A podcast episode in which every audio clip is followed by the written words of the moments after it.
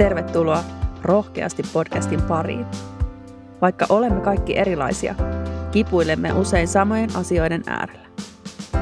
Haluamme inspiroida ja rohkaista sinua elämään oman näköistä elämää, pysähtymään itsesi äärelle sekä miettimään omaa suuntaasi. Kiva kun jaat matkaa kanssamme. Tervetuloa mukaan!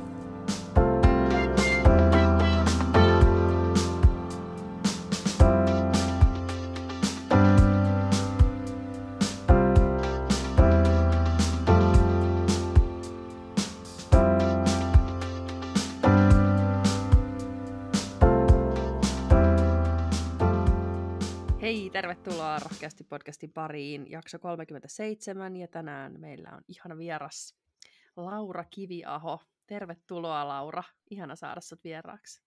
Kiitos, ihana olla täällä. Mahtavaa. Hei, kerro ihan alkuun, että millä fiiliksillä tulet tänään tähän jakson nauhoitukseen? Joo, mä itse asiassa just ennen tätä kirjoitin jääkaapin oveen, että huone huone täynnä enkeleitä. mä jotenkin aina tällaisiin tilanteisiin teen semmoisen ihanan kehollisen harjoituksen ja pyydän kaikki enkelit, enkelit tänne apuun, niin se on ehkä sellainen fiilis, millä mä tällä hetkellä lähden tähän. Okei, mahtavaa. Mulla on semmoinen vähän takkityhjä olo, koska mä olin tänään, tota, mulla on ollut kaksi päivää nyt opintoja, ollut muutenkin aika hektistä nyt töissä, mutta tällä viikolla, mutta oli siis kaksi päivää opintoja ja tänään, tänään valmistuin siis ratkaisukeskeiseksi taideterapiaohjaajaksi ja me ollaan koko päivä käyty niin kuin noita, me tehtiin, meillä oli siis atelie, itsenäisiä atelietöitä, mitä me tehtiin niin kuin opintojen ulkopuolella ja tänään me esiteltiin ne sellaisissa seitsemän hengen pienryhmissä, niin mä oon kuunnellut niin kuin kuuden ihmisen tavallaan sen tarinan, ja sitten mä oon kertonut sen oman, ja ne on kuitenkin aika intensiivisiä ja niin kuin tunteita mm. herättäviä. Mulla on vähän semmoinen olo, että mun aivot on ehkä jotain niin kuin sellaista, tiedätkö, puuroa, mutta onneksi meillä on tosi mielenkiintoinen aihe, ja mä uskon, että tota, mä otin tuossa yhden Martan meditaation pikaisesti ennen kuin aloitin, aloittaa ennen kuin laitoin sulle tuon linkin, kun mä ajattelin, että mä ehdin mm. ottaa 16 minuutin syvärentoutuksen tuolta 8D-meditaatioista, niin se oli ihan nappi aivan täydellinen. Mä kyllä nukahdin, onneksi mä heräsin sitten siis, silleen niin kuin ennen kuutta. Ai että. Mäkin katoin tosiaan täällä Espanjassa, niin mäkin katoin, että kai mulla meni nämä aikataulut oikein. Ja meilläkin oli siis todella hektinen muutto tuossa viikonloppuna, että odotan kyllä viikonloppua tässä samalla, että pääsee sille ihan nollaamaan kaiken. Kyllä, varmasti. Joo, ihana. Niitä toi, muuttanut nyt joo. Portugalista Espanjaa. Joo, kyllä. Täällä on hyvä olla. Mm. Meillä on ihana koti, missä energiat liikkuu ja valo tulvii sisään ja saadaan olla täällä paikallisten kanssa, niin se on jotenkin antoisaa. Ja meillä on tuossa vastapäätä tämmöinen City Market, ja se on tämmöinen pieni pieni pimeä pikku kioski ja sitten siinä lukee City Market ja me käydään tässä paikallisessa sittarissa. Ai että. Ihan mm. mahtavaa. Joo, näyttää tälleen videon perusteella hyvin skandinaaviselta se teidän koti. Se ei ole yhtään tyypillinen espanjalainen. Ei, sisustus. ei. Ei onneksi. Aika me ollaan katsottu niin paljon asuntoja ja on kyllä semmoista sisustusta, että, että kyllä sitä kaipaa tämmöistä tiettyä kotoisuutta ihan niin kuin kodissa. Mm niin se tuo semmoisen lämmön. Kyllä se on mä, mulle kanssa tosi tärkeä, tärkeä jotenkin se, että millainen se koti on. Että mm. kaikille ei ole, mutta, mutta, mutta kyllä mulle kanssa on tärkeää, että vaikka se ei ole väliä, niin kuin, että tavallaan missä se on, mutta se, että mm. se tuntuu kuitenkin kodilta. Kyllä, kyllä, oi se on niin tärkeää. Musta on ainakin tullut ihan kotihiiri. Mua ei saa enää kotot mihinkään, niin se on tärkeää. Mahtavaa. Mm. Hei, tänään puhutaan vähän äh, varjotyöskentelystä mikä on ihan mahtava, mahtava aihe. Ja äh, siitä on kiva puhua, mutta sitä, sitä ei ole niin kiva tehdä. Joo. Allekirjoitan tuon. Kyllä. Niin, tota, kerro, vähän, kerro vähän, että millainen suhde sulla on varjatyöskentelyyn. Tai Joo. kerro vähän, mitä se on, koska kaikki eivät välttämättä tiedä, mitä varjatyöskentely Joo. tarkoittaa. Tosiaan siis hauskaa, mä avasin mun yhden vihon ennen tätä. Ja tässä oli tämmöinen quote, että when we can face our inner heaven and inner hell, this is the highest form of creativity. Ja sitten kun tämä tuli tähän, niin mä olin ihan silleen, okei, okay. että kuvaa varjotyöskentelyä aika hyvin. Silleen, että meillä on se meidän valoisa puoli, meillä on se meidän varjoisa puoli, ja kun saadaan ne molemmat tuotua terveellä tavalla esille, niin me ollaan semmoinen niin sanottu koko potentiaali ja just tämmöinen highest form of creativity. Eli varjo konseptina on tosiaan lähtenyt siis sveitsiläisen psykiatrin Carl Jungin teorioista. Ja ajatellaan, että meillä on tosiaan se tietoinen mieli, missä on se meidän ego ja se, että kuka me oikeastaan halutaan olla ja miltä me halutaan näyttää sinne ulospäin. Ja sitten meillä on se meidän tiedostamaton mieli, missä on tämä meidän henkilökohtainen varjo. Ja sen, jäl- sen lisäksi meillä on sellainen kollektiivinen varjo. Ja se on aika semmoinen, semmoinen, että kollektiivisen varjon se sisältää nimenomaan kaikkien ihmisten semmoisen ns varjopuolen ja sen hyväksyminen on semmoinen varmaan elämänmittainen prosessi, koska semmoista varjoa ja ihmisen pahuutta on aika vaikea hyväksyä. Niin keskitytään siis siihen henkilökohtaiseen varjon tänään. Onko se, kerro vähän kollektiivisesti sen verran, että onko se niin kuin ihan kaikkien niin kuin ihmiskunnan ihmisten vai onko se jotenkin niin kuin kulttuuriin liittyvää tai jotain tällaista? Ihmiskunnan ihmisten nimenomaan. Ja sitten kun me katsotaan just maailmalla, maailmalla tapahtuvia vaikka sotia ja ää, murhia ja tällaisia, niin se on tosi semmoista rankkaa. Ja sen jotenkin hyväksyminen niin varjotyöskentelyssä, niin pyritään siihen, että ymmärretään, että okei, että yksi ihminen on kykeneväinen tekemään asioita, yksi ihminen kykenee olemaan hyvä ja paha, niin, niin kykenet säkin olemaan. Ja jotenkin sen hyväksyminen on yllättävän vaikeaa, koska meidän pitää yleensä näyttää sitä hyvää puolta ja semmoista niin valoisaa, valoisaa puolta. Ja sitten kun tulee se varjo sinne, niin se on enemmän semmoinen, että et, et saanko mä näyttää näitä asioita. Ja jos me mietitään niin ensimmäiset 20 vuotta sun elämästä, niin eri ihmiset, yhteiskunta, kulttuurit kertoo sulle, että okei, tämä on hyväksyttävää ja tämä ei ole hyväksyttävää. Ja sitten sä lähdet oppimaan ja sopeuttamaan sitä sun käytöstä siihen, että mikä on hyväksyttävää ja mikä ei ole. Ja sitten sä pusket ikään kuin kaiken sen, mikä ei ole hyväksyttävää, pois, eli sinne tiedostamattomaan mieleen, ja siitä syntyy se sun varjo. Ja sitten kun se on siellä tiedostamattomassa mielessä, niin sä ikään kuin kannat semmoista niin kuin varjoreppua sun selässä koko elämän ajan, ellei sä rupeat tietoisesti ikään kuin kajoamaan sieltä repusta yksitellen niitä varjoja, niitä tilanteita, ajatuksia, tunteita, missä sut on hiljennetty, niin kevyesti kun niitä lähtee sieltä ottamaan sieltä repusta, niin sitä on oikeastaan varjotyöskentely. Ja se on tosi jännä, koska kun mä oon vuosia sitten aloittanut varjotyöskentelyn, niin nykyään mä esimerkiksi tosi paljon spottaan erilaisia perheitä ihan tuolla kadulla. Ja kuinka useasti lapsia hiljennetään. Siis se on ihan niin käsittämätöntä, kun lapsi kirkasee tai hypähtää tai jotain, niin sitten vanhemmat on tosi useasti silleen, hys, hys, hys, älä, älä, älä. Ja just ne on tollaisia tilanteita, kun siitä tulee lapselle semmoinen, että okei, okay, tämä ei ole hyväksyttävä. Mä en saa näyttää tätä iloa tai mä en saa näyttää tätä vihaa, koska noin aikuiset sanoo, että hei, sä et saa näyttää sitä. Niin siitä lähtee syntymään nimenomaan tota varjoa. Ja sen pystyy spottaamaan hyvin paljon tuolla. Joo, ja itse asiassa siis kaikista tehokkain tapa luoda niin kuin lapsen häpeää on lytätä se lapsen vilpitön ilo. Se on ihan Joo, siis, niin kuin, kyllä. myös, no, jos me puhuttiin viime jaksossa tunteista, niin mm. se on niin kuin, semmoinen, millä saa kaikista helpoiten niin kuin luotua häpeää. Eli onko tämä varjotyö vähän niin kuin verrattavissa myös sit siihen häpeään, häpeään, koska mä ajattelen, että mehän, meillähän on se luontainen tarve niin kuin olla yhteydessä ja kuuluu osaksi sitä joukkoa. Ja mä olen sanonut häpeän tunteesta esimerkiksi sen, että, että se on sen takia niin kauhean vaikea tunne meille, koska se on oikeasti rinnatettavissa niin kuin kuoleman pelkoon. Mm-hmm. Koska silloin joskus, kun me ollaan oltu niin kuin, äh, tavallaan se lauma on ollut meille se ainoa suoja, niin se lauman ulkopuolelle jääminen on tarkoittanut niin kuin kuolemaa. Ja sen takia mm-hmm. esimerkiksi häpeä, joka rikkoo sen yhteyden ihmisten välillä, niin on yhtä kuin ikään kuin ollut kuolema silloin. Ja sen takia me edelleenkin niin kuin jotenkin pelätään sitä niin paljon. Joo, ehdottomasti joo, kyllä. Varjo, varjo pitää sisällään ihan älyttömän määrän häpeää. Ja jotenkin sen, just nimenomaan sen häpeän tunteen selättäminen on yksi steppi siinä varjotyöskentelyssä ennen kuin sä pääset oikeasti kiinni sinne niin vielä syvemmälle ikään kuin. Ja siis varjotyöskentelyä voidaan katsoa tosi monelta eri, niin kuin, kuten tiedämme, kaikkeen on aina monta, monta ajatusta ja monta näkökulmaa, niin varjotyöskentelyyn on myös, siinä on hyvin toinen psykologinen kulma tai siinä on hyvin semmoinen tunnetyöskentelykulma ja vähän omia, paljon eri huppikuntia, sanotaanko näin.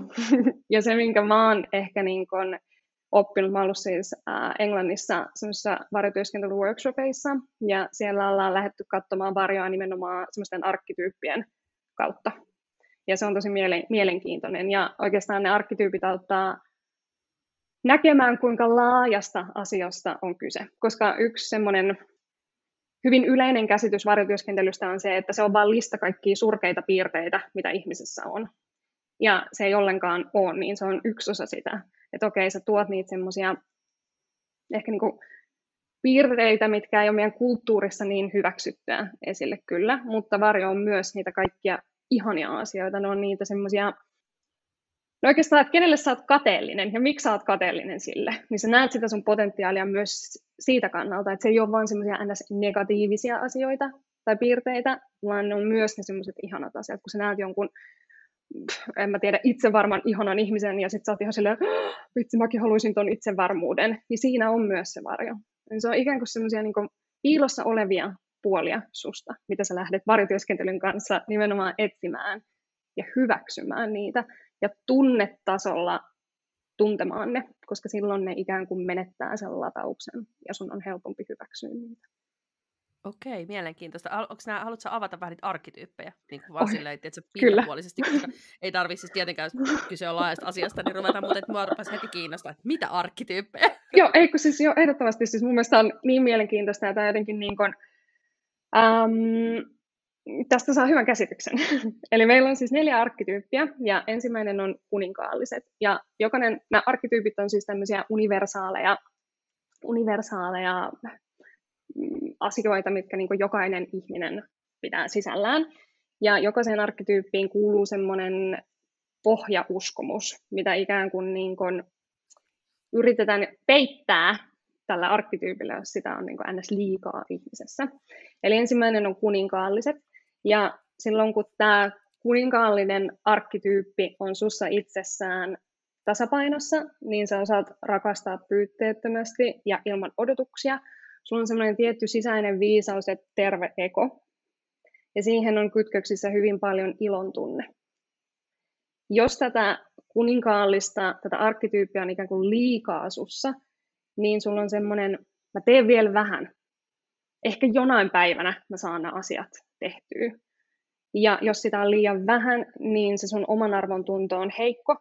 Ja sit sulta puuttuu semmoinen visio tai missio siitä elämästä. Ja tämän se pohjauskomus on, että mä en ole riittävä. Ja sit sitä ikään kuin yritetään peittää. Mutta silloin kun se on tasapainossa, niin sä hyväksyt sen, että okei, mä riitän. niin se on ensimmäinen arkkityyppi. Seuraava on mystikko. Ja tämä on ikään kuin semmoinen osa susta, että sä osaat katsoa, katsoa monesta perspektiivistä asioista, sä, asioita. Sä osaat ottaa ikään kuin etäisyyttä niihin sun asioihin ja muutenkin tähän maailmaan. Ja sä reflektoit ja sä tuot takaisin sitä sun reflektoimaan myös muille, eli sä jaat sitä. Ja tämä on semmoinen niin strateginen ajatteleva puoli ja hyvin kytköksissä sun intuitioon. Ja jos tätä mystikkoa on liikaa sussa, niin sä et, ähm, sä et ensinnäkään halua, tie, sä et halua, että kukaan saa tietää, että sä oot paha ihminen, koska tässä se uskomus on, että mä olen paha. Ja sitten sä yrität peittää sitä sillä, että minä en ole paha ihminen. niin sitten tätä tulee liikaa siihen, niin sitten sut saattaa tulla kontrolloiva, manipuloiva, ja sä et tunnista niitä sun tunteita enää. Eli sä etäännyt sun omasta tunnemaailmasta. Tai jos tätä on liian vähän, niin sä jäät semmoiseen niin ajattelun kierteeseen, että sä vaan ajattelet, ajattelet, mutta sä et oikein saa mistään kiinni. Ja sitten sä oot vähän silleen kadoksissa. Kolmas arkkityyppi on soturi. Ja se on, siinä se uskomus on, että mua ei ikään kuin ole ilman sua. Eli en ole yhtään erillinen kenestäkään, mä en ole yksilö. Ja silloin kun se on tasapainossa, niin sulla on terveet rajat, ja sä ymmärrät, että kaikki loppuu aikanaan. Ihminen syntyy, ihminen kuolee. Ja sä ymmärrät, että okei, on oikeita asioita, on vääriä asioita, on kyllä ja ei. Ja siinä tunne on viha. Ja jos tätä on liikaa, niin sä koko ajan ikään kuin yrität löytää itseesi, mutta sä et ihan löydä sitä. Ja sulla on tosi kova semmoinen tarve tietää, kuka sä oot ja mihin sä kuulut. Ja tässä myös, niin kun, sitä on liikaa, niin sä jäät sille etsimään ja etsimään. Ja tähän on niin kun, esimerkiksi jengit ja tappelut on hyvin hyvä esimerkki tähän. Ja jos tätä on liian vähän, tätä soturia, niin sit sä jäät helposti semmoiseksi ovimatoksi. Eli sä et tunnista niitä sun rajoja, sä et tunnista sitä, että kuka sinne sun rajojen sisälle astuu. Ja susta tulee passiivis-aggressiivinen, koska sä et pysty ilmaisemaan niitä sun tarpeita, tunteita, ajatuksia rohkeasti, sä et pysty tuomaan niitä esille, niin sitten jos tulee semmoinen passiivis-aggressiivinen. Ja neljäntenä on meidän rakastaja. Ja siinä on uskomuksena se, että mä en osaa rakastaa tai mä en ole rakastettava. Ja silloin kun tämä on tasapainossa, niin sä oot hyvin semmoinen aistiva, aistiva ihminen ja semmoinen intiimiys ja esimerkiksi seksi on yksi, mikä kuuluu tähän. Sisäinen lapsi on hyvin, hyvin niin tähän kytköksissä. Sellainen irtipäästäminen ja itkeminen ja sellainen releasing. Ja sä osaat pyytää apua ja sä osaat tukeutua toisiin. Niin silloin, kun rakastetaan tasapainossa, niin nämä on sellaisia elementtejä. Tunne on suru. Ja jos tätä on liikaa, niin sä helposti takerrut ja susta tulee tosi semmoinen niidi, se on tarvitseva. Ja sit sä oot ikään kuin semmoinen, että sun, sä annat vähän liikaa niitä haleja ja vähän liikaa sitä semmoista läheisyyttä. Ja sitten tähän myös on se, että on semmoinen ehkä draaman janoinen. ja sitten jos tätä on liian vähän, niin sä et saa semmoista yhteyttä suhun itseesi. Ja sä et saa yhteyttä muihin ihmisiin. Eli sä sun on vaikea pyytää apua. Ja sulla on ikään kuin semmoiset niin surulliset silmät, mutta ilman niitä kyyneleitä ja sitten on vaikea nimetä tunteita. Niin tällaiset. Eli tässä on ehkä niinku sellainen kuvaava, että miten laajasta asiasta varjotyöskentelyssä on oikeasti kyse. Ja niin noita, noita, noita tutkimalla, koska meissä jokaisessa on siis näitä arkkityyppejä, ja ne ei kaikki ole tasapainossa aina ja koko ajan. ja siksi meillä on tämä varjotyöskentely, että me saataisiin siis välillä vähän niitä tasapainoa ja saataisiin ikään kuin laajennettua sitä meidän kenttää, niin kuin kuka minä olen ihmisenä ja miten nämä, nimenomaan nämä asiat vaikuttaa siellä elämässä. Joo, ja siis toihan on ihan, niin kuin jos ajatellaan alitajuntaa, kun sä mainitsit sen, että ne varjot on siellä alitajunnassa, mm-hmm. niin on niin kuin yli 90, 95 prosenttia niin kuin meidän tavallaan meidän niin kuin, mielestä on sitä tiedostamatonta, että siellä riittää sitä kyllä niin kuin, sitä tongittavaa. Jep, se on täysin totta. Ja se, niin kuin, se, on, se on hyvä muistaa oikeasti, että kun lähtee, lähtee tietoisesti esimerkiksi varityöskentelyn maailmaan, niin ymmärtää sen, että tämä on koko loppuelämän prosessi. Ja se on semmoinen, että sä et tule niinku ikinä valmiiksi, koska eihän me oikeasti tulla. tulla. niinku, mm. That's for sure. Kyllä. Onko sinulla semmoisia, niin kuin, mikä voisi olla semmoinen niin hyvä tapa lähteä tutustumaan niihin omiin varjoihin, semmoinen turvallinen tapa, jos ajatellaan toki niin kuin varmasti just esimerkiksi niin kuin joku valmennus tai tämmöinen, mutta ajatellaan niin semmoinen, mm-hmm. mitä sä tehdä. Joo. Um, aina kun mä valmennan tai puhun tai opetan varjotyöskentelystä tai teen itse, niin ihan ensimmäinen asia on se, että sulla on ensinnäkin hyvä pohja, siis meinaan sillä niin sun jokapäiväistä elämää ja sitä arkea, missä sun on hyvä olla, missä sulla on tilaa ja energiaa. Koska silloin, kun sitä tilaa ja energiaa ei ole, niin ei sieltä tiedostamattomasta mielestä, ei, niitä on mahdotonta niin spotata tai ne ei vaan niin nouse sieltä pintaan, sanotaanko näin. Et tekee tietoisesti tilaa, tilaa sille varityöskentelylle, vähentää ikään kuin tekemistä siellä arjessa, niin silloin saa jotenkin tilaa olla itsensä kanssa ja sieltä niitä rupeaa nousemaan. Ja toinen asia ennen kuin lähtee sille niin kuin tuon pohjan oikeastaan jälkeen mä aina kehotan löytämään tosi paljon myötätuntoa ja sitä rakkautta sinne elämään. Ää, silloin kun mä oon itse aloittanut hyvin tietoisesti varjotyöskentelyn, niin mun rakas kumppani astui silloin mun elämään. Mä olin just aloittanut varjotyöskentely, sit Lotta tuli mun elämään, ja mä sainkin yhtäkkiä ihan hirveästi tilaa, turvaa, rakkautta, ja sitten menikin elämä, elämä ihan sekaisin. Niin jos sitä, jos sitä niin myötätuntoa ja rakkautta, joo kyllä, niin anna sitä itse itsellesi myös, mutta tukeudu niihin muihin ihmisiin. Oli kyseessä sitten niin perheenjäsenet, ystävät, kumppani, kuka tahansa, niin pyydä niiltä myös sitä tilaa olla sinä. Ja semmoinen herkkä ja haavoittuva, koska herkkyys ja haavoittuvaisuus, niin ne on ehkä semmoisia hyvin tärkeitä elementtejä myös, kun lähtee tutkimaan niitä varjoja, että jotenkin pystyy ottaa vastaan sen, että mä oon keskeneräinen ihminen. Ja se on ok.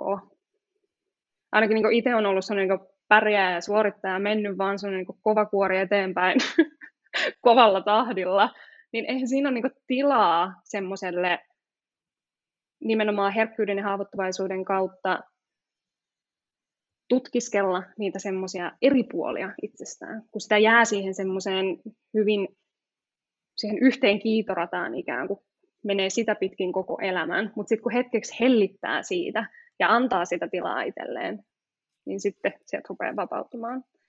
Ja siis ihan semmoisia konkreettisia asioita, niin mä suosittelen oikeastaan kysymään ja tutkiskelemaan sitä, että kuka, niin kuka minä olen, mitä tällä hetkellä näytän kaikille muille.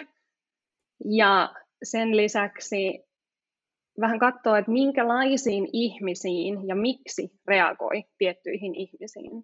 Some on yksi hyvä, hyvä väylä tähän, kun katsoo sieltä, että kenen naama ärsyttää, kenestä tulee kateuden tunteita, ketä ihoilee ja lähtee ikään kuin toisten ihmisten kautta löytämään niitä varjoja, koska me ollaan täällä toisiamme varten, niin äh, me projisoidaan oma, omaa varjominää muihin ja me nähdään oma varjamina muiden kautta. Eli ne asiat, mitkä ärsyttää muista, ne asiat, mitkä aiheuttaa just sitä kateuden tai ihailun tunteita, niin pysähtyy niihin. Ja vaikka kirjoittaa ihan, että okei, tässä on tämän henkilön nimi, nämä asiat ärsyttää siinä, näitä asioita ihailen. Ja se on niin sellainen ensimmäinen steppi siinä. Sä ikään kuin tuot ne siihen, siihen paperille, mutta sitten jossain kohtaa, kun nimenomaan antaa sitä tilaa, niin ne, mitä sä oot ehkä kirjoittanut siihen paperille, koska me voidaan todeta silleen, että okei, hei, mä oon itse asiassa itsekäs ihminen, mutta eihän se vielä niin kuin, ikään kuin integroidu suhun, kun sä vaan ajatuksen tasolla sanot, että hei mä oon joo kyllä, minä olen itsekäs ja tuo on itsekäs ja minua ärsyttää se, että minä olen itsekäs. Niin se on ensimmäinen asia, että sanottaa sitä kyllä, mutta sen lisäksi se pitää tuntea, koska se on ollut joskus aikaisemmin elämässä semmoinen kipeä paikka, vaikka nyt itsekkyys sanotaan, että se on yksi varjo, niin jotenkin ei edes tarvi ikään kuin ruveta analysoimaan sitä, että mistä se on tullut, vaan ikään kuin se, että miten mä saan vapautettua tämän itsestäni. Jos me mietitään sitä varjoreppua taas, kun sä oot pakannut sen ihan täyteen, niin kuin tunkenut sinne kaikkea, niin sun pitää ottaa niitä yksitellen sieltä ja vapauttaa ne sieltä. Niin se menee hyvin semmoiseen tunne, tunnemaailmaan ja siihen, että sä pysähdyt siihen ja tunnet sen ei pelkästään ajatuksen tasolla ajattele sitä ja sanota ääneen, vaan tuntee ja vapauttaa sitä ja päästää irti hyväksyy. Joo. Siinä on paljon prosesseja. Kyllä. Ja eikö, eikö mä jäin jotenkin miettimään, että tämäkin on varmaan sellainen asia, mitä voi niin kuin helposti lähteä suorittamaan. Oi kyllä. Joo. Et jotenkin se, että jos ajatellaan just tunteita ja tukahdutettu, ja mä jotenkin koko ajan nyt itse päässäni jotenkin yhdistän näitä paljon just niihin tunteisiin ja niihin tukahdutettuihin kyllä. tunteisiin. Et jos me ajatellaan vaikka niin kuin tunnetaitojen kannalta tätä, niin tunteiden sietäminen on siis kaikkein vaikein tunnetaito. Se, niin, oh, jos ajatellaan tietoisen niin kuin tunteen käsittelyprosessin osia, niin se sietäminen on kaikista vaikeinta. Ja se on sellainen, että ilman sitä sietämistä me ei voida säädellä sitä tunnetta, me ei voida purkaa sitä tunnetta. Eli toisin mm-hmm. sanoen, jos me, jos me ei pystytä sietämään tai kannattelemaan sitä tunnetta, niin me tukahdutetaan se. Ja silloinhan se menee siihen meidän reppuun, ja sitten se tunne on ikään kuin siellä repussa niin kuin kannettavana, koska me ei olla sitä niin kuin käsitelty. Ja lisäksi mm. me puhuttiin viime jaksossa just Sannan tunteista, niin sitten on nyt kaikki tämä epigeneettinen perimä, että mehän kannetaan vaikka häpeää niin kuin, siis ihmiskuntana myös paljon, ja, ja eri kulttuureissa vielä niin kuin se häpeä on niin kuin, ehkä vielä jotenkin voimakkaampaa toisissa kuin toisissa, että, että jotenkin se on kyllä niin kuin, se on, se on tosi vaikeeta Siis, lähteä jotenkin niitä tunteita niin kuin tuntemaan. oi kuule, siis se on ihan järkyttävää. Ai että. Siis se on oikeasti ähm, niin kuin omasta kokemuksesta, niin just nimenomaan silloin, kun Lotta on astunut elämään, niin oi kauheeta. Siis, siis se oli jotain niin hirveetä. Ja mä olin että en, mä, en, niin kuin, mä en pysty tähän. Että et nämä on niin vaikeita tunteita. Mulla oli niin vaikeaa näyttää ensinnäkin omaa herkkyyttä. Ja mä olin että onko tuossa oikeasti toinen ihminen, joka, jota mun ei tarvitse kannatella, joka antaa mun, mulle tilaa olla. Ja sitten mä oon silleen ihan apua, tyli itkin joka toinen päivä, joka toinen päivä oli ihan silleen jossain vihan tunteissa. Ja sitten mä oon että mitä täällä tapahtuu? Mä muistan, siis... mä muistan sut silloin siihen aikaan, kun sä oot tavannut Lotan. Me oltiin just valmentaja-opinnoissa ja silloin Joo. prosessoit sitä asiaa paljon. Oi kyllä, kyllä. Ja siis jotenkin niin kun, se jotenkin päättäväisyys siinä mielessä, että sit vaan on ja istuu niiden kanssa. Niin, siis ihan niin kuin konkreettisesti voi istua ja olla hiljaa ja laittaa kaikki ärsykkeet pois. Ja jotenkin se ymmärrys siitä, että kun ei ne tunteet, ei ne, ne ei tee mitään pahaa. niin jotenkin siinä kohtaa, kun istuu siinä niiden vaikeiden tunteiden kanssa, niin muistuttaa itselleen, että hei, tässä ei, tässä ei tapahdu mitään pahaa päinvastoin.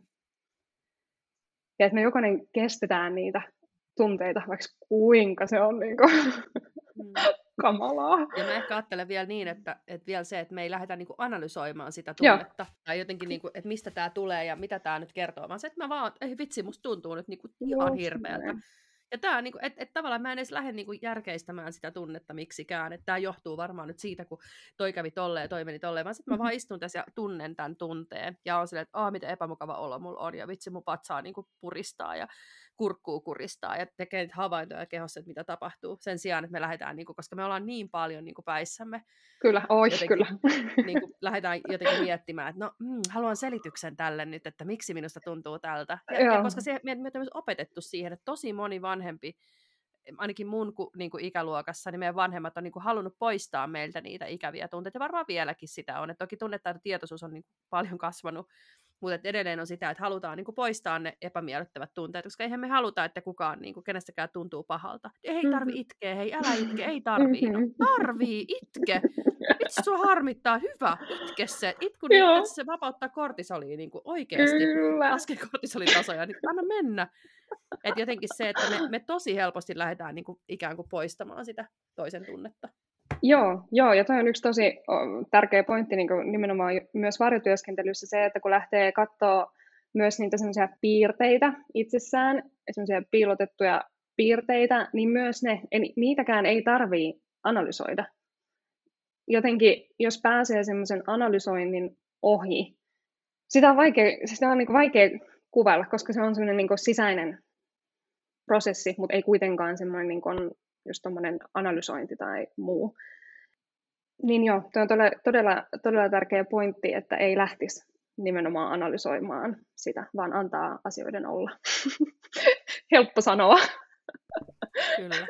Hei, onko sekin, mä mietin, että niinku tommosissa niinku, tavallaan jotenkin vaikeissa elämäntilanteissa tai niinku, muuten jotenkin kun on isoja asian äärellä elämässä, niin niissä kohtaa varmaan niinku, on tosi hedelmällistä jotenkin spotata niitä varjoja myös. Et vaikka siinä tilanteessa sä et välttämättä pysty niitä niinku, sille ikään kuin jotenkin just niinku tarkkailemaan, mutta että, et jotenkin, että ei vitsi, mulla on tämmöinenkin toimintamalli niin kuin tässä tilanteessa, että sitten jotenkin ehkä jälkeenpäin, kun me, meillä on tapana kuitenkin jotenkin miettiä, että no mitä tämä tilanne minulle opetti, niin sitten samalla ehkä voisiko siinä niin kuin ajatella, että voisi sit myös niitä varjoja jotenkin niin kuin bongailla olla se, että okei, niin kuin, että et, et, et, koska silloinhan kun me ollaan niin kuin, me ollaan jotenkin aidoimmillamme, kun me ollaan niissä semmoisissa niin kuin haastavissa tilanteissa, niin silloinhan me, me, me riisutaan niin kuin semmoisia haarniskaa, mitä me voitaisiin riisua, niin koska meillä ei ole kykyä ikään kuin pitää yllä niitä sellaisia maskeja, mitä me ollaan niin kuin luotu itsellemme selviytymiskeinoiksi. Joo, ehdottomasti ja niin kun hyvä, hyvä paikka tarkastella niitä on riidan hetket. Niin kuin, että minkälainen riitelijä olen ja minkälainen, no meidän tapaus, tapauksessa vaikka, että minkälainen kumppani, minkälainen riitelijä mun oma kumppani on ja miksi se, miksi se ärsyttää mua niin paljon, kun se on semmoinen ja miksi mä oon tällainen ja mua ärsyttää, että mä oon tällainen riitelijä, niin se on ainakin niin kuin semmoinen itselleni hyvin hedelmällinen paikka tarkastella niitä. Ja siinä pystyy opettelemaan myös tosi paljon sitä, eh, oppimaan itsestään ikään kuin sitä, että mikä varjo täällä takana puhuu.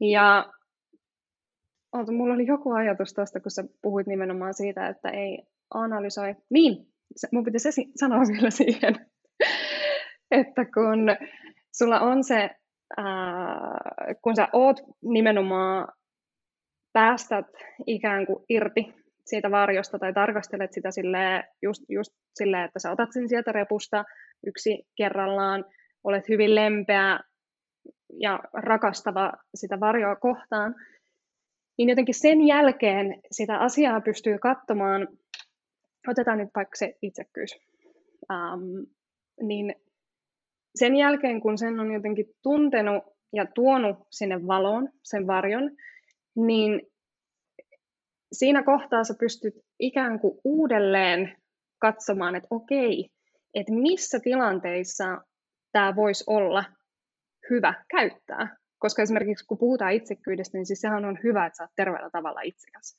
Et miksi meille opetetaan sitä, että, niinku, että ei saa olla itsekäs, että kaikki muut ensin ja sitten vasta sinä. Ja sitten jos sä laitatkin itsesi ensin, niin sitten sieltä tulee paljon niin niskaa, että okei, sä oot itsekäs tyyppi. E, Tämmöinen hyvin karkea esimerkki. Niin se, että sit kun sulla on se varjo, vaikka se itsekkyys siinä, tai se piirre, mikä on osa sitä sun varjoa, niin sitten sä pystyt olemaan, tai niin katsomaan sitä nimenomaan sitä, että okei, mulla on tämä itsekkyys mussa. Miten mä voin käyttää sitä terveellä tavalla? Miten se on tasapainossa? Siinä mun niin valon ja varjon, jos mietitään tällä karkeasti valon ja varjon tasapainoa, niin mihin kohtaan mä voin laittaa sen piirteen ja käyttää sitä ikään kuin, niin kuin hyväksi siinä elämässä. Niin sitten niitä pystyy jotenkin sen jälkeen, kun sitä niin tuskaa on vapauttanut, niin sen jälkeen niitä pystyy uudelleen suuntaamaan ja käyttää hyväksi. Ja näin sitä koko potentiaalia ruvetaan käyttämään hyväksi mm. ja tuomaan sinne esille. Ja tuo itsekkyys on kyllä hyvä esimerkki, koska mä ajattelen silleen, mä oon aikaisemmin ollut itse tosi rajaton tyyppi, ja se liittyy mulla siihen, miten, mä oon, niin kuin, miten mun vihan tunnetta on lapsena kohdattu. Ja jotenkin se, on, niin kuin se viha on ollut mulle sellainen, ää, että mä oon oppinut tukahduttaa sitä tosi hyvin, ja sen tukahduttamisen myötä mä oon oppinut ää, niin kuin siihen, että, että mun täytyy miellyttää kaikkia, ja niin kuin, tehdä kaikki, mitä mulle ehdotetaan. Plus se, että mä oon tosi herkästi niin kuin innostuja, kutsun itseäni sarja-innostujaksi. niin pitää, mä myös niin kuin, haalin itselleni liikaa sellaisia niin kuin, projekteja ja innostavia asioita, mitkä uuvuttaa.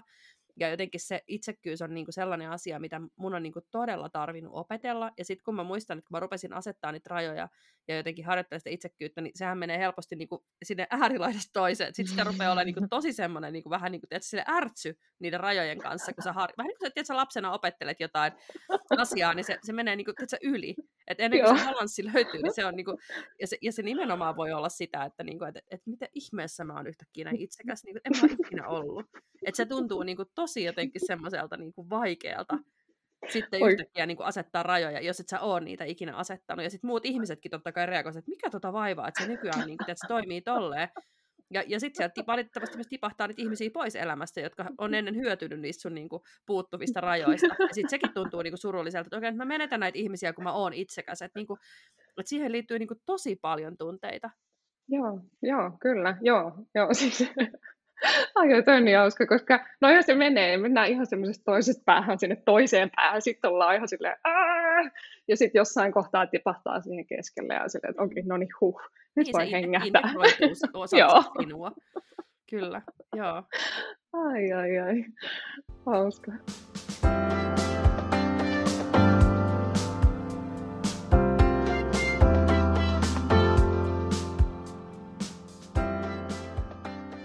mahtavaa. Mä tota, mietin siis, mulle tuli tästä mieleen ää, toi tota, ää, Veli-Matti Toivosen sehän on tutkinut siis tämmöinen, joka on Suomeen siis tuonut NLPn aikanaan, joka on tutkinut paljon niin kuin, tai mallittanut shamaanien toimintaa, koska NLPssä ajatellaan, että me voidaan mallittaa niin kuin mitä tahansa toimintaa, ja, ja sillehän se on syntynyt itse asiassa, että niin kuin Erikssonin psykoterapia-asiakkaita, niin kuin sitä, miten hän hoitaa, niitä on mallitettu silloin joskus 50-luvulla ehkä, muistaakseni. Voi olla, että mun menee vuosiluvut ihan, pää, siis mun aivot on niin puuraa, mulla ei, ei missään ylhäällä, mä heitän ihan hatusta. niin, tota, niin mallitettu sitä Erikssonin niin kuin, toimintaa, ja mm. ruvet, siitä, siitä on niin kuin, ikään kuin NLP syntynyt sitten niin kuin myöhemmin. Niin hän on mallittanut niin kuin, samanien toimintaa, ja mä itse asiassa just äh, hommasin ton äh, semmoisen tosi mielenkiintoisen kirjan, Oi, Äh, Hiljainen voima, shamanistisia mielikuva- ja minä-tekniikoita. Ja tässä on siis tosi mielenkiintoista niin kuin, ajatusta myös siitä, mut jäi tuohon riitelyyn kiinni nyt, että mm-hmm. miten meistä niin kuin, äh, tietyissä tilanteissa niin kuin meidän itsemme osia jää johonkin toiseen tilanteeseen. Että sä voit niinku tavallaan mennä tarkastelemaan jälkikäteen jonkun vaikka mielikuvaharjoituksen avulla jotain vaikeaa tilannetta ja käydä hakemassa ne itsen osat sinne, mitkä on mm. niinku jäänyt sinne. Esimerkiksi vaikka itsekkyys. Että sä oot saattanut elämässä aikana niinku jättää sen sun terveen itsekkyyden niinku johonkin aiempiin elämäntilanteisiin, mistä sun pitää käydä hakemassa se takaisin. Niinku tavallaan käydä tarkastelemassa se tilanne, että okei, mitä tässä tilanteessa niinku oikeasti tapahtuu, mitä mä olisin tarvinnut tässä tilanteessa, mitä mä olisin toivonut, että tässä tilanteessa tehdään toisin. Ja sitten sä saat ikään kuin sen niinku, tunteen takaisin. Ja me, mm. tota, niin, niin, Eeva ohjasi mulle yhden harjoituksen tuosta kirjasta, mikä oli siis ihan mieletön. Se oli ihan crazy kokemus. Mä en avaa sitä nyt enempää tästä. Mä olin ihan täällä näin, että oi oi. Mutta sen siis harjoituksen niin kuin, lopputulema oli se, että siellä oli esimerkiksi vaikea tilanne, missä mä oon elämässä ollut, ja mikä mä oon kokenut niin kuin sellaisena, että, että mun tavallaan, ehkä siinä mun, niin kuin, mun niitä rajoja on rikottu niin kuin, silleen jotenkin ehkä kaikista eniten, mä oon kokenut, kokenut tosi, tosi semmoisen niin kuin, jotenkin suuren epävarmuuden ja että mä oon tehnyt valinnan, mistä mua on niin kuin tosi paljon siinä tilanteessa niin kuin syyllistetty tämmöisen yhden ulkopuolisen niin kuin tahon toimesta. Ja sitten mä oon siinä tilanteessa, ja sitten mun koko äitilinja tulee, että se seisoo siinä. Äiti, äiti, äiti, äiti, äiti, äiti. Kaikki että siinä niin kauan, kun mä en edes näe, niin seisoo siinä. on silleen, niin kuin, että tää ei käy. Ja sitten mä oon silleen, okei, okay, wow, kiitti. Kiitos kaikki äidit. Niin jotenkin se on ihan mieletöntä, miten, niin kuin, miten jotenkin... Uh, jonkun tämmöisen, niin kuin, tiedätkö, no, miten, okei, okay, nämä on nyt niin kuin, tosi siis sellaisia esimerkkejä, mitä ehkä kotona voi niin kuin, silleen, koska toki on kirja voi siis ostaa ja niitä harjoituksia voi tehdä itsekseen, mutta mietin, että et, et onko se vähän samaa niin kuin varjotyöskentelyssä, että jotenkin just me ollaan jätetty niitä osia itsestämme jonnekin, ja sitten meidän täytyy vaan niin kuin keinolla tai toisella niitä jotenkin niin kuin hakea takaisin. Koska just niin kuin sä sanoit, ne kaikki arkkityypit löytyy meistä, ja ne kaikki vaikeatkin tunteet niin kuin on meille tarpeellisia ja meidän täytyisi löytää niille se, se niin kuin balanssi ja tasapaino.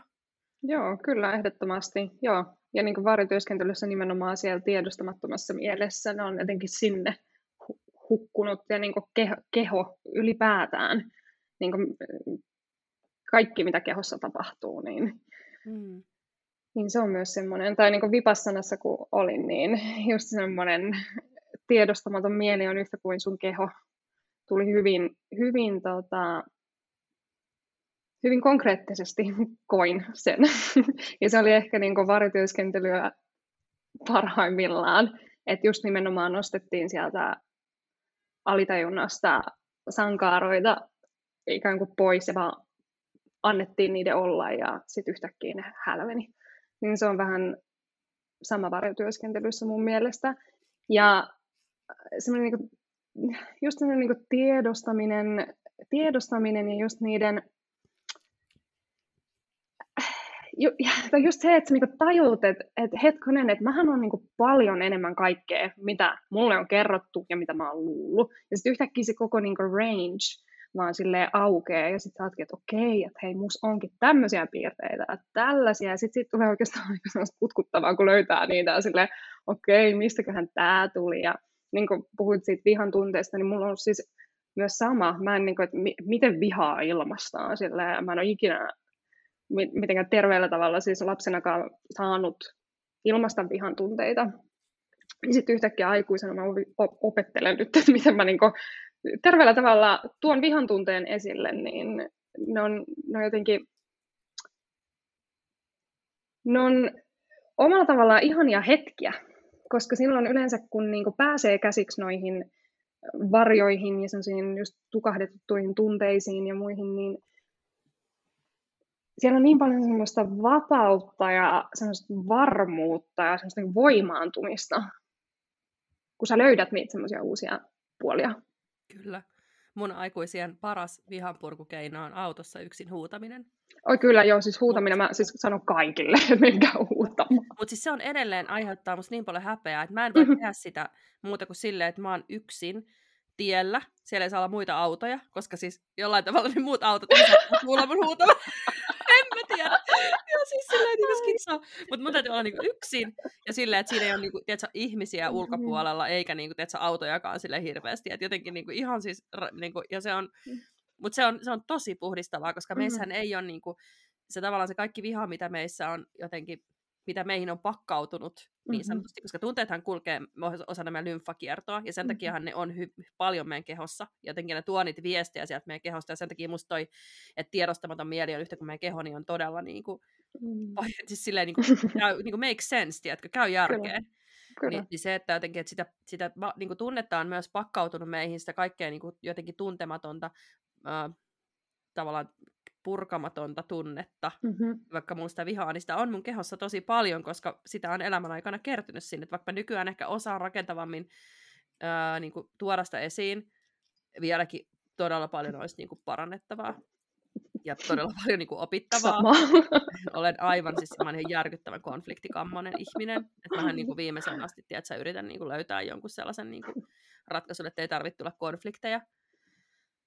Niin, ja ne on mulle tosi raskaita, että jos mä, jos mä sanon jollekin ihmiselle vaikka, että hei nyt sä loukkasit mua tolla, ja se toinen ihminen niin kuin tavallaan jotenkin, tiedätkö, ei pysty ottamaan sitä vastaan, vaan jotenkin tiedätkö, silleen uhriutuu siitä, niin mulle tulee mm. ihan hirveän syyllinen olo siitä, että nyt mä asetin mm. rajan ja mä sanoin tolle niin kuin näin. Ja sitten mä, sit mä niin kuin kannan sitä asiaa, tiedätkö, itsessäni silleen niin kuin todella mm. pitkään. Niin se, että sitä vihaa, vihaa tai on se sitten pelko tai on se niinku häpeä tai mikä tahansa tämmöinen niinku, e, niinku mielipahan tunne, mitä me ollaan pakattu itseemme, niin musta on tosi tärkeää, että meillä on keinoja niinku purkaa sitä jo pakattua, vaikka se tunne tällä hetkellä olisikin meille jotenkin niinku, mm. sille ihan ok.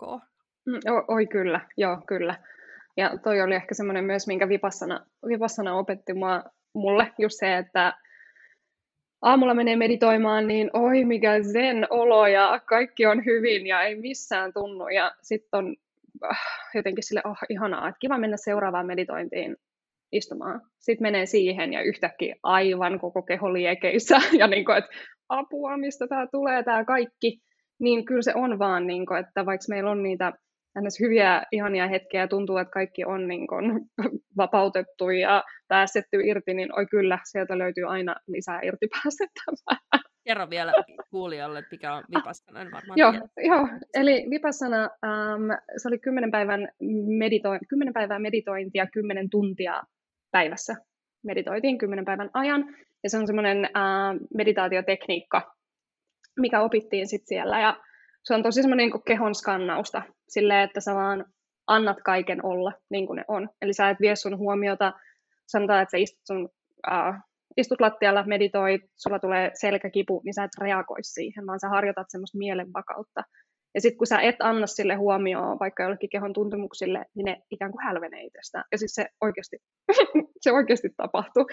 Että sä istut vaan, ja sitten kun sä et anna asioille huomiota, niin ne vaan poistuu niin tälle lyhykäisyydessään, siis hyvin intensiivinen, se oli koko, koko tota, kymmenen päivää oltiin hiljaisuudessa, ei saanut ottaa mitään kontaktia muihin ja todella, todella intensiivisestä ää, meditoinnista oli kyse, mutta siis suosittelen ihan jokaiselle, siis se oli ihan mieletön kokemus, vaikka um, omalla tavalla hyvin raskas, koska mieli, mieli laittaa vastaan yllättävän paljon, kun menee ihan erilaiseen erilaiseen paikkaan tekemään hyvin erilaisia juttuja, niin sitten mieli on silleen, ää, ei käy.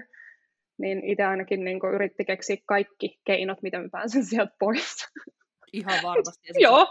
Mä olin silleen, että... Yhteydessä ihmisiin ihan vaikka yhdessä päivässä jo, ja. niin kymmenen päivää se, että sä et ole kehenkään yhteydessä, ja niin, kuin, niin sehän on jo ihan siis silleen todella, todella iso. iso niin kuin, mä itse enemmän niin kuin, kokenut just noita tommosia, että meillä on ollut jotain tämmöisiä niin kuin lounaita, tyyli me lasten ja nuorten joka opettajakoulutuksessa oli niin kuin hiljaisia lounaita, että me oltu yhteydessä toisiin. Me syötiin yhdessä, mutta me ei niin kuin, keskusteltu eikä otettu toiseen niin kuin, mitään kontaktia.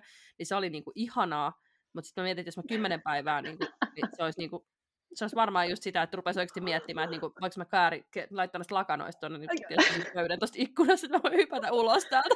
Eikö siis oikeasti, siis mieli on niin kummallinen asia, ja se tuli niin tuo Vipassanassa esille hyvin vahvasti, ja siis se oli oikeasti, mä niin mietin kaikki pako, pakokeinot sieltä, että miten mä pääsen pois täältä. Ja siis se oli ihan käsittämätöntä, mutta siis se antoi niin paljon, siis se antoi, mm, suosittelen. Ja tuli muuten tuosta vihasta vi- vielä mieleen, ja varjotyöskentelystä, niin mä olin tosiaan Englannissa semmoisessa varjotyöskentelyworkshopissa ja siellä just nimenomaan se oli hyvin intensiivinen, sanotaanko näin. Ja siinä tota, tehtiin semmoinen, semmoinen harjoitus, missä ikään kuin kaksi ihmistä otti mua tästä niin kuin, harteilta niin kuin, kiinni, piti mua sillä kynkässä, niin että mä sain nojata näihin kahteen ihmiseen. Ja sitten siellä edessä oli, mun edessä oli ihminen, joka sitten taas kuvasi X-henkilöä. Ja mä sain sanoa sille X-henkilölle kaikkia niitä sanoja, mitä mä olisin joskus halunnut sanoa, samalla kun mä pusken sitä kohti ja ne toiset pitää musta niinku kiinni. Ja tiedätkö se, kun, niinku, kun susta pidetään kiinni ja sä saat niinku puskea läpi ja sä saat huutaa kaikkia sanoja, mitä sä olisit joskus halunnut huutaa, niin ai vitsit, mikä tunne, siis ihan mieletöntä. Yeah. niin se oli tosi semmoinen, niin kun sieltä pääsi paljon ulos. Niin hyvin niin kun, ehkä niin tärkeää just niin tunteiden kanssa se, että jotenkin oppii ja harjoittelee, että mi- miten ne tuo ulos, koska ne, niitä on hyvä tuoda ulos. Ja niin kun puhutaan varjoista ja kaikesta, niin se on niin tärkeää, koska se varjotyöskentelykään ei se se ei mene loppuun saakka, ellei niitä kaikkea sitten tuo sieltä ulos. Joo, ja ne on, niinku, siis sehän on niinku elintärkeää oppia ilmaisemaan tunteita, niinku mm. kaikkia tunteita. Mm.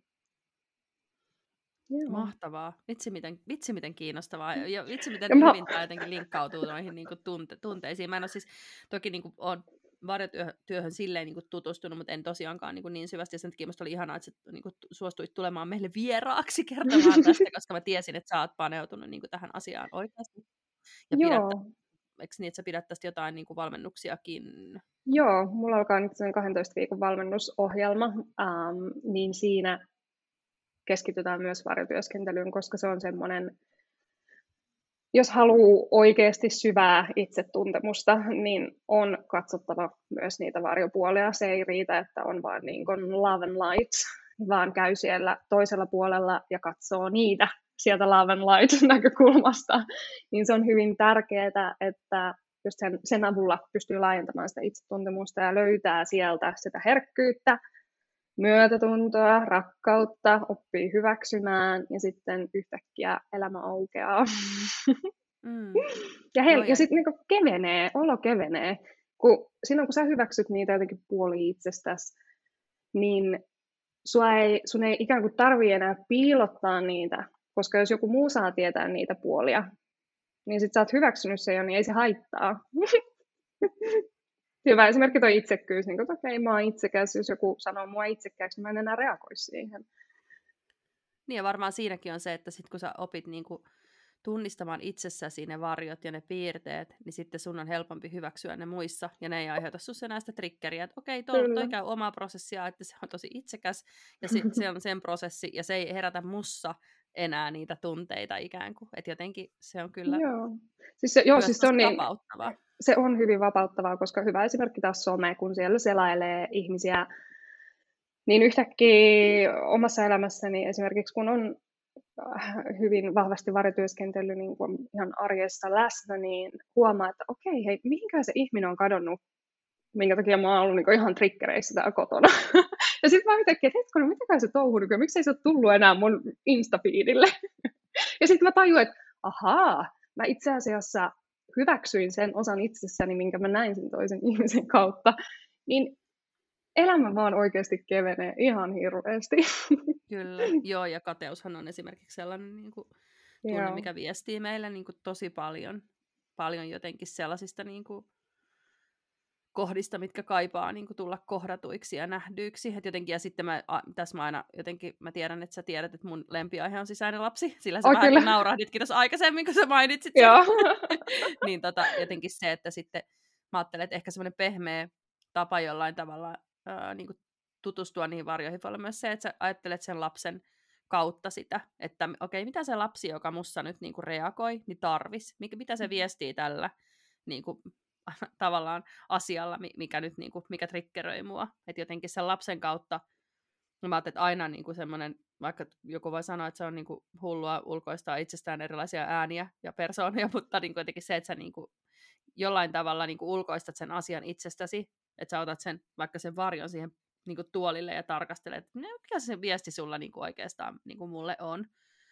Niin samalla se, että sä otat sen lapsen, koska meidän on usein helpompi niin kuin, tuntea sitä myötätuntoa niin kuin lapsia kohtaan. Ja toki jos, jos ei ole, niin sitten voi tarkastella sitä, että mitä sille oike- omalle sisäiselle lapselle niin kuin oikeasti kuuluu, jos, jos et sä pysty tuntemaan niin kuin myötätuntoa lapsia kohtaan. Oi kyllä, joo, just, just näin. Ja sisäinen lapsi ja on hyvin tärkeä osa ehdottomasti. Ja just toi niin kun, ähm, näiden asioiden ulkoistaminen, niin varjotyöskentely on, varjotyöskentelyssä on se, että kun, kun se varjo on sussa kiinni ja kun sulla on se ego, niin se egohan ei tunnista niitä varjoja, koska sä haluat näyttää sen tietyn kuvan. Niin sun on ikään kuin otettava se varjo sieltä sun kehosta hetkeksi ulos ja oikeasti ulkoistaa se sen Istu sun ruokapöydän äärellä ja laita jokaiseen tuoliin yksi piirre ja kysy niiltä, että mitä, mitä te haluatte, mistä te olette tullut. Niin siis se on todella toimiva keino ja mä myös käytän sitä hyvin paljon omassa valmennuksessa, koska se on mm. helpompi tarkastella. Ja sitten Joo. sitä voi ruveta kutsua sieltä, että okei, ehkä sä voitkin olla täällä mun kehossa ja mielessä ja tervetuloa. Niin ja se, että, että, että mä voin hyväksyä tämänkin osan itsestäni. Kyllä. Koska sitähän se on just niin kuin sä alussa sanoitkin, että Kyllä. se mitä me ei hyväksytä muissa, niin sitä me ei hyväksytä itsessämme. Just sehän se, niinku, se on se tavallaan kaiken niinku A ja O. Mm, on. Mahtavaa. Hei, kerro vähän vielä, että sulla on alkamassa nyt siis uh, joku valmennus, eikö niin? Mutta kerro Joo. vähän, mistä löytää ja mitä sä teet. Ja mä jotenkin niin uppout, uppoutuen niin kuin innoissani menin tähän aiheeseen, että mä en antanut sellainen tilaa niin kuin esitellä itseäsi. Eikö, Laura, Laura, nyt hän kertoo teille suoraan varjotyöskentelystä. Eikö mäkin ole ihan ollut tässä, oh, vitsi, siis se on niin ihana puhua tästä aiheesta, koska tämä on niin tärkeä aihe. Se on ainakin niin kuin, tälleen vielä, niin kuin, kuka minä olen ja mistä minut löytää, niin mä oon ollut tosi semmoinen niin kuin, valon lapsi, ja mut on tosi paljon laitettu siihen, että kun mä oon niin valoisa ja kaikkea, niin se, että mä oon löytänyt varjotyöskentelyn, niin mä oon tajunnut, että okei, mä saan olla itse asiassa niin synkkä ja tämmöinen myös, niin se on vapauttanut ihan hirveästi, kun ei tarvitse kannatella sitä yhtä roolia enää, vaan saa olla paljon muutakin. Eli olen paljon asioita. ja mut löytää tosiaan laurakiviaho.com-sivuilta ja Instasta Laura Kiviaho. Ja mulla on nytten alkamassa tosiaan kolmen kuukauden valmennusohjelma. Se tulee olemaan hyvin toiminnallinen, sanotaanko näin. Että varjotyöskentely on yksi osa sitä, mutta siinä on paljon, paljon muutakin, eli laitetaan hyvin paljon nimenomaan, tehdään sinne arkeen tilaa ja vapautetaan aikaa niin, että pystyy tutkiskelemaan myös itseään ja saa sitä oikeasti niin kuin tavallista elämää kasaan ja merkitykselliseksi, koska se on sitä elämää, se sun arki, niin pureudutaan siihen tosi paljon ja sitten syvennetään just itsetuntemusta ja kuljetaan omaa semmoista jotain haavetta kohti, mikä on jäänyt ehkä kaiken sen suorittamisen ja epäjärjestyksen alle. Ja ihan konkreettisesti kolmessa kuukaudessa mennään sinne, minne halutaan mennä. Eli hyvin se... toiminnallinen. Milloin se alkaa? Se alkaa nyt 20. päivä. Okei, ja tuota... itse asiassa ei tulla ihan ulos täällä. Joo, Joo niin mä ajattelinkin. Mutta sitten äm, tammikuussa mä otan toisen ryhmän heti. Eli tammikuussa pääsee sitten mukaan. No niin, ja sehän tietysti sitten tämmöinen tietysti vähän niin kuin, koska kaikki nämä, mitä sä oot sitten tuossa niin ensimmäisen ryhmän kanssa oppinut, niin sitten se tulee sinne, eli se on tämmöinen, niin kuin, miten se sanotaan, tämmöinen niin kuin, uh, level up-valmennus. Oi kyllä, kyllä, 2.0, kyllä. Joo, mutta tosiaan Instasta, Instasta löytää, siellä on aktiivinen ja sieltä kannattaa kannattaa lähestyä muutenkin. Mä tykkään vasta- vastailla ihmisten viesteihin ja kuulla muutenkin ajatuksia. Se jotenkin inspiroi ihan hirveästi, kun, ähm, kun puhutaan toinen toisillemme ja jaetaan Joo. niitä omia juttuja. Niin mulle mm. saa laittaa viestiä ja lähestyä ihan niin kuin kuka tahansa, niin mielellään vastailen ja juttelen. Ja musta sulla on hirveän hyviä niin kuin, ihan semmoisia käytännön harjoituksiakin ollut siellä Joo. Jossain vaiheessa oli joku E, semmoinen ladattava e, Joo. e-opaskin. Onko sulla vielä se vai onko se? Um, se ei ole enää tällä hetkellä, mutta Okei. sen, sa- sen saa kyllä, jos pyytää. Mielellään annan.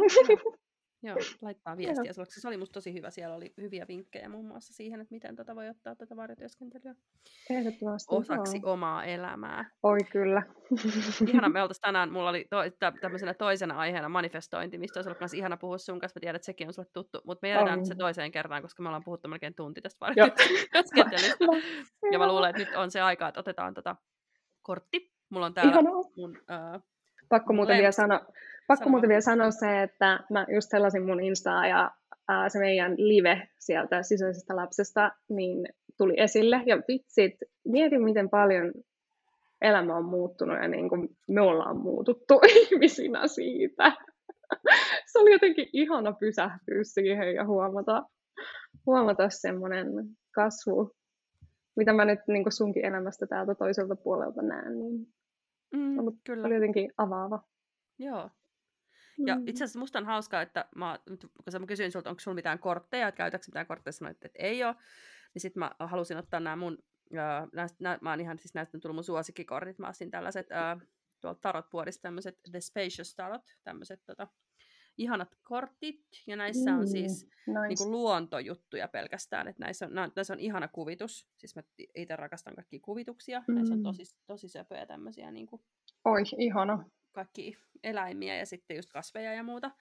Ja tarothan on siis sellainen, mikä mielletään hyvin usein tällaiseksi niin kuin mystiseksi, ja tiedätkö, varjo, öö, tiedätkö, hämäistä, mystistä energiaa, kuolemakortteja ja paholaiskortteja. Ja sehän on nimenomaan, tämä tarotpakkahan on, niin kuin, että nämä kaikki kortithan löytyy meistä.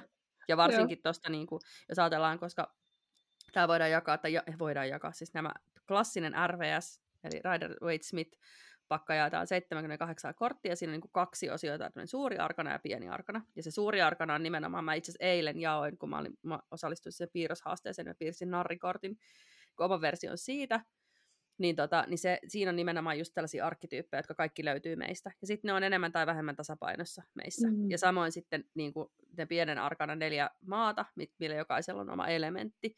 Ja mä ajattelin, kun säkin jaoit noin neljä, kerroit noista neljästä ar- arkkityypistä, niin mulla tuli heti mieleen, että ni, ni, niitäkin voisi ajatella myös elementteinä. Mm, oi kyllä, niihin jokaiseen Et tulee, niinku- kuluu elementit. Joo. Okei, okay.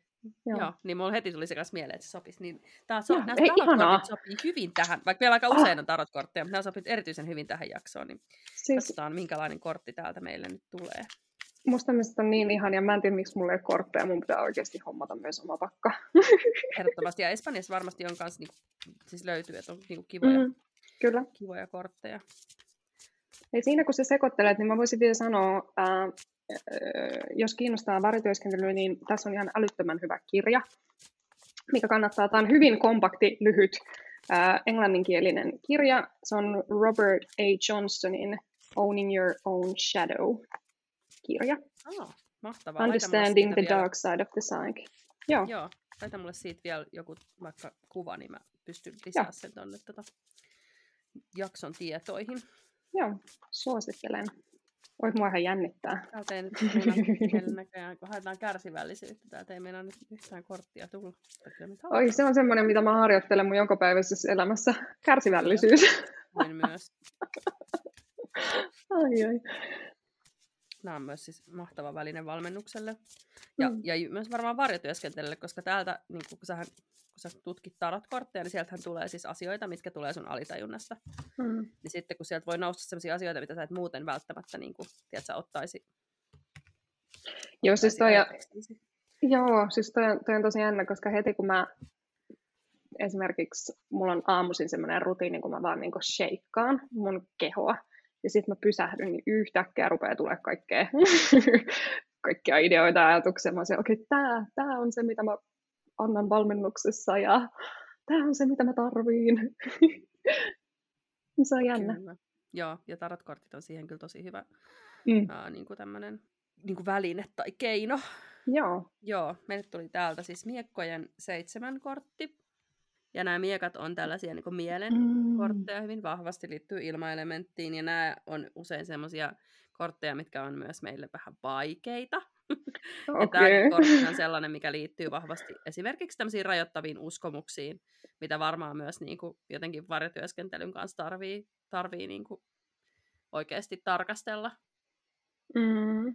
Et, ja tässä on siis just, jos ajatellaan, tota, tuossa on tommoset, niinku kuusi miekkaa, mitkä osoittaa, ne seisoo tuolla niinku yhdessä ja niissä on tämmöinen suora tavallaan viiva menee tuossa. Ja mm. sitten se on tämmöinen yksi miekka, joka menee tolleen niinku vähän omaa polkuaan. Niin se varmasti just myös kuvaa sitä, että me nähdään, että toisten tie olisi tollainen tosi suora, mutta se meidän oma tie on tollainen kiemurainen, mm. vaikka oikeasti ihan meidän kaikkien tie on niinku omanlainen ja uniikki.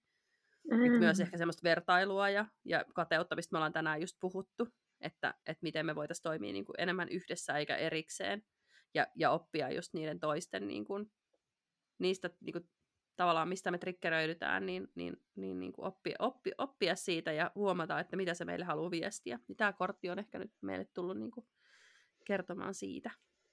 Oi, ihana, ihana kortti ja hyvin ajankohtainen, mm, sanotaanko näin. Kyllä. Nämä kyllä usein aina osuu aika näissäkin mm. kohtaa niin kuin, mm. aika hyvin. Ai.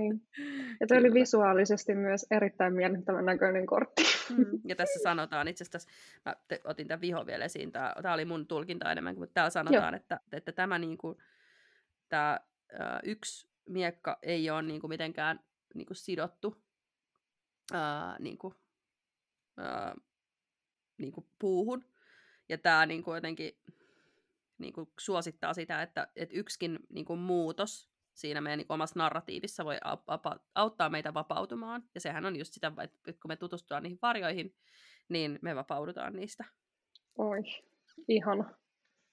Ja sitten se on niin kuin jotenkin, että, että lopeta sen niin kuin affirmoiminen, kuinka jumissa sä olet, ja, ja niin kuin affirmoi sitä niin kuin, että sulla on niin kuin, mahdollisuus ratkaista se tilanne, ja sehän on niin kuin, ratkaisukeskeisyyden mm. niin kuin, perusolettamus, että me keskitytään, niin kuin, koska sitähän sä, niin kuin, sitähän sä lisäät, mitä sä, niin, mihin sä keskityt. Jos sä keskityt ajattelemaan sitä, että että aa, mun elämä on jumissa ja mä oon tällainen ja mä vaan oon tämmöinen ja mä en voi tehdä tälle asialle mitään, niin silloinhan sä koet olevasi tosi jumissa, mutta jos sä keskityt sen sijaan siihen, että ei vitsi, että miten mä voisin tämän tilanteen, niin kuin, että mä tiedän, että tähän on ratkaisu, niin silloin se ratkaisu niin kuin myös ilmestyy. Mm. Oi kyllä. kyllä. Mahtavaa. Hei, kiitos Laura tosi paljon vierailusta oh. ja olipas tosi inspiroivaa jutella sun kanssa. Ihana nähdä pitkästä Oi, aikaa. Älä, Mä oon seurannut siis... tosi paljon Instassa, mutta, mutta ei ole vaan nyt jotenkin tullut, tullut tota, mm.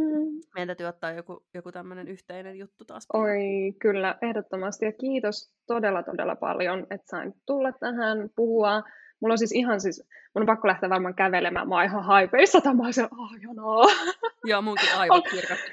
Se, se, ei, se ei voi johtua pelkästään piparminttyölystä, mitä mä haistelin, vaan sen täytyy olla myös tämä inspiroiva aihe. Joo, eikö niin sitä kun... just, mä oon todella inspiroitunut, mä oon todella kiitollinen. Kiitos sulle ihan älyttömästi ja kiitos jokaiselle, joka kuuntelee tätä. Ihan, ihan mahtavaa. Oh. Vai että. Jei! Kyllä!